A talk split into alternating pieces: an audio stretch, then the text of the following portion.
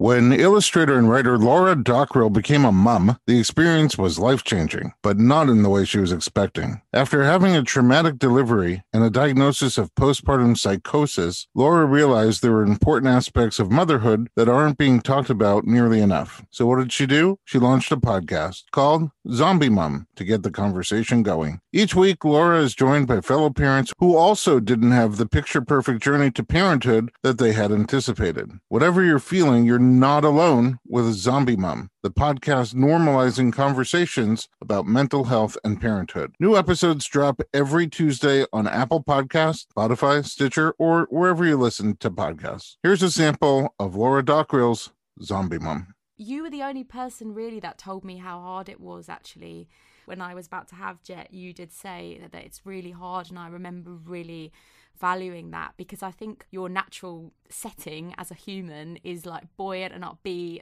That when you told me it's hard, I was like, okay, this is real talk. I had no idea that you had gone through so much. And it was so worth it, so worth it that I'm doing it again. I know. So you're doing it all again. And this time round, you're.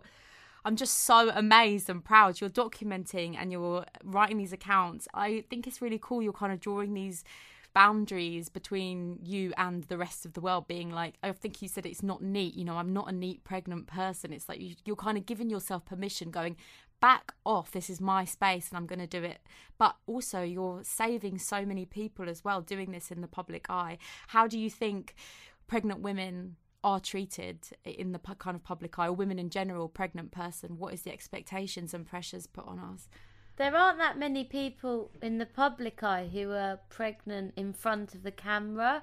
And I don't feel like, for me, it's ideal because it's not comfortable. For example, the other day I was on Jonathan Ross wearing a glittery cat suit, and I was like, I can't cross my legs. I, it's so uncomfortable, but I literally can't sit with my legs open in front of the camera that's pointed straight at me. So it was like really uncomfortable. And I would say that just in general, like people have this sort of weird thing with pregnant women, which is like a contrast between like a mollycoddling of them physically, like don't mm. lift that, don't lift mm-hmm, that, mm-hmm. and all of that, versus this lack of true understanding of like what you actually need. Like I'm happy to carry a bag. I understand why not many women do it in the public eye, and I'm doing it not because I want to make a point.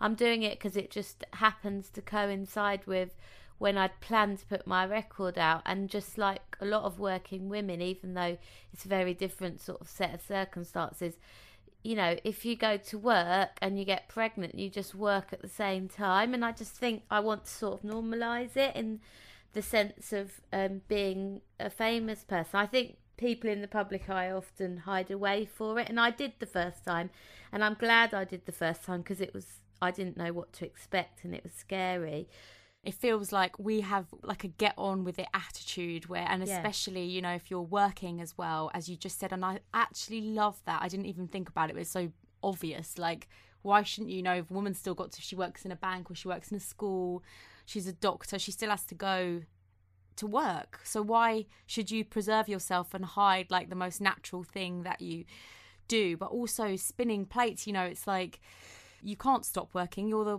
one that puts food on the table. And yeah. also, I feel like that's so much of our identity as well, isn't it? Like, I noticed that I started to recover and feel better, not even just from my illness, but as what happened as a mum when I started working. Yeah, same. And actually, now I'm raising my daughter to know that that's what makes mummy happy. Like when she says, Why do you have to go to work?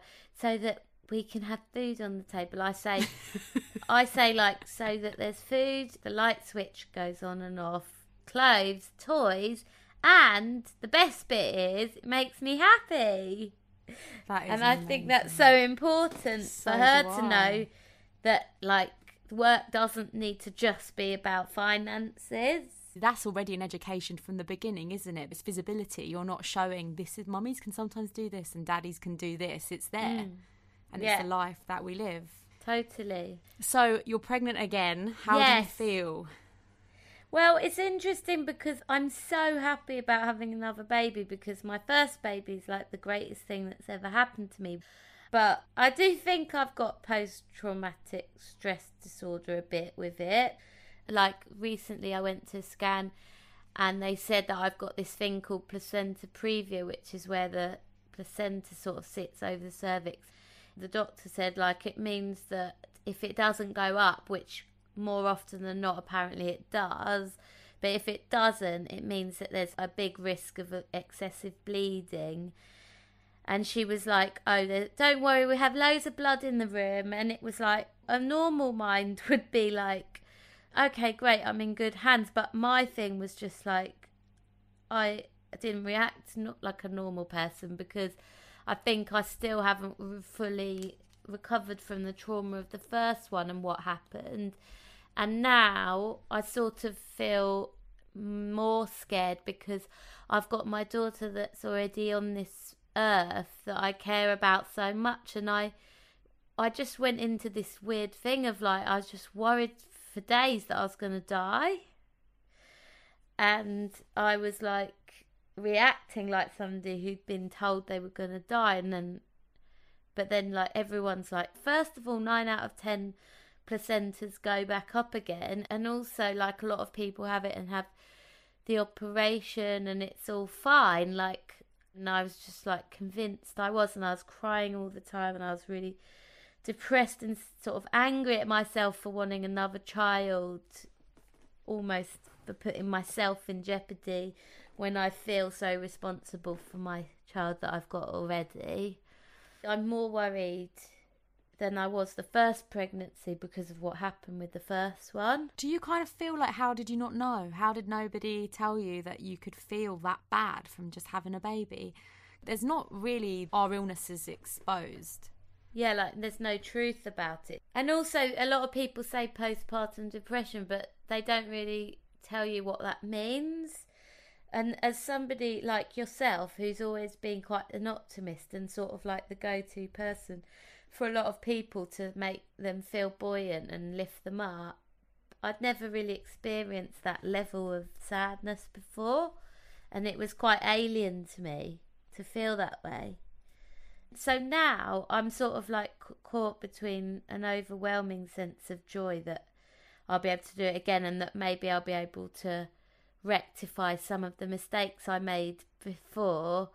I'm going to try not to doubt my relationship with my child or be so insecure about it so that I can then accept help from other people.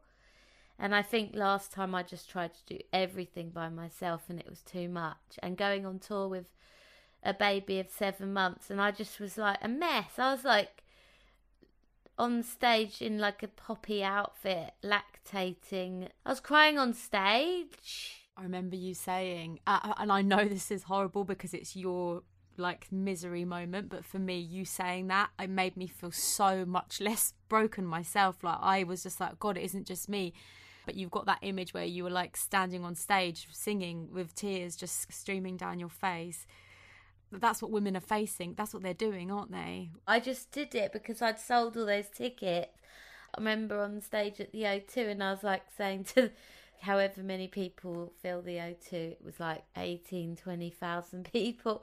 And I was like, I'm just going to text the girl that's looking after the baby just to see if.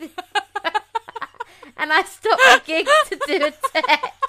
Is she asleep? I love that. It's true. You wouldn't be able to sing that. You wouldn't be able to if I was like, I just need to know because all I'm thinking about is that, and I can't remember the lyrics. And everyone thought it was like a bit of a stand up and laughing, but it wasn't. It was genuine. It's like the umbilical cord has never been cut, isn't it? It's like you can't fully move on to the next thing until you know they're okay yeah. and they're at peace.